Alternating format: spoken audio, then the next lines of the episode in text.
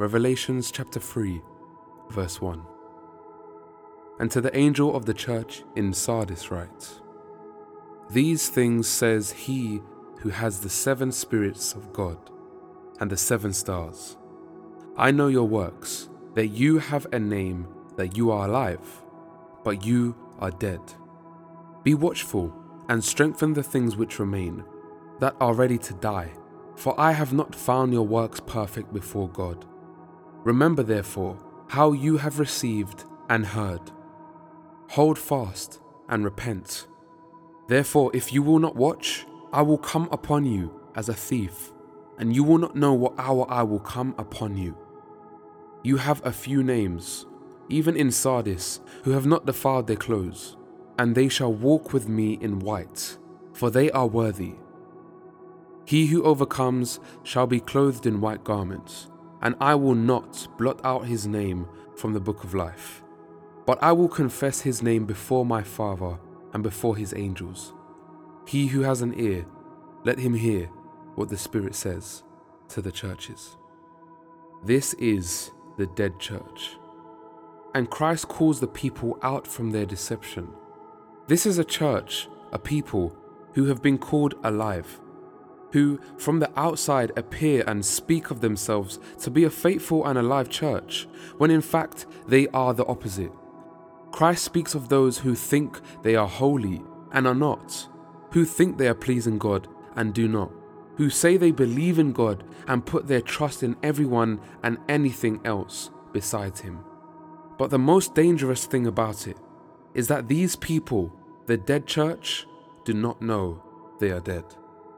If you are someone who calls yourself a believer, who says that you believe in God, but nothing about your life reflects the commandments and ways of God, and you may not even feel convicted about being wrong, then you are part of this church. Christ is making you aware that this is a road to destruction, and He is calling you to repent. For you, it's time to stop being on the fence with your faith.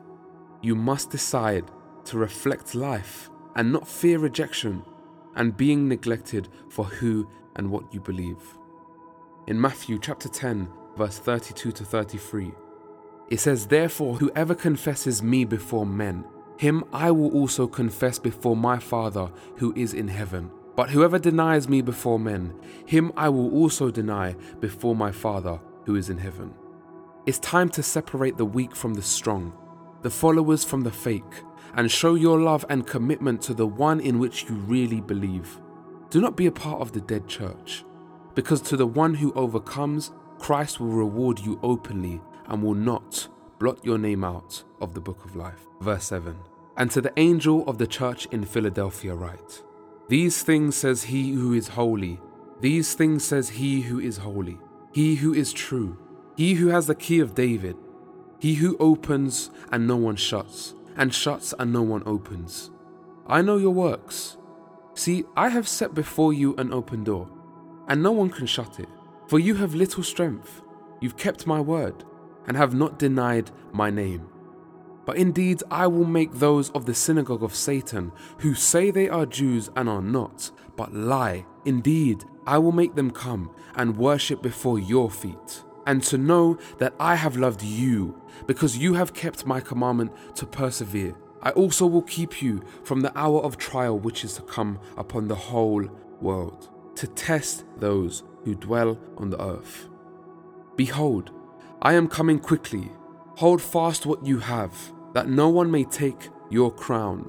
And he who overcomes, I will make him a pillar in the temple of my God, and he shall go out no more. I will write on him the name of my God, and the name of the city of my God, the New Jerusalem, which comes down out of heaven from my God. And I will write on him my new name. He who has an ear, let him hear what the Spirit says to the churches." The Church of Philadelphia is your goal. This is the faithful church that we should all aspire to be a part of. Christ must be able to see your works, to see that you are keeping His word, His commandments, His statutes, and have not denied His name. Christ expects you to persevere so that he will keep you from the hour of trial coming upon the whole world, which is the Great Tribulation. This is what you should desire for yourself and for your family, and it's what I desire for you. This will happen when you make our Father and Christ the number one priority in your life, feeding or reading and understanding His Word as your daily bread, bearing your cross, not denying His name, and living, surrendering your life to live and serve Him. This is the faithful church. Verse fourteen. And to the angel of the church of the Laodiceans write, These things say the Amen, the faithful and true witness, the beginning of the creation of God. I know your works, that you are neither cold or hot. I wish you were cold or hot. So then, because you are lukewarm and neither cold nor hot, I will vomit you out of my mouth. Because you say, I am rich, have become wealthy, and I am in need of nothing, and you do not know that you are wretched, miserable, poor, blind, and naked. I counsel you to buy me gold refined in the fire, that you may be rich, and white garments, that you may be clothed, that the shame of your nakedness may not be revealed, and anoint your eyes with eye salve, that you may see. As many as I love, I rebuke and chasten. Therefore, be zealous and repent.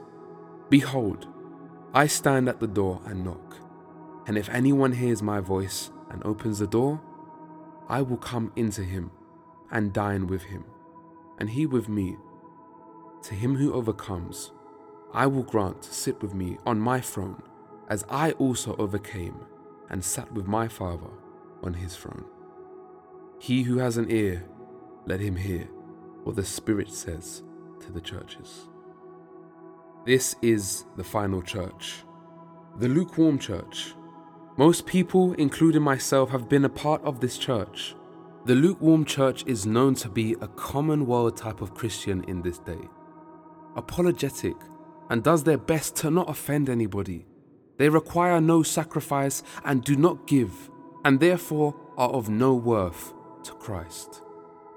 As Christ said, if this is you, because you are neither hot or cold, he will vomit you from his mouth. And you think because you are rich and have seen financial gain in this world that you are blessed, when Christ says you are in fact blind, poor, and naked. This church is also a mix of the church of Pergamos, a Christian desiring to love God and love the world at the same time. This is a very severe message, and this is why it is so vital, so important to do a self-analysis, so that we do not find ourselves falling under the lukewarm and compromising church. This is a challenge that must be overcome through boldness, by living by Joshua one verse eight to nine, which says, This book of the law shall not depart from my mouth, but you shall meditate in it day and night, that you may observe to do according to all that is written in it.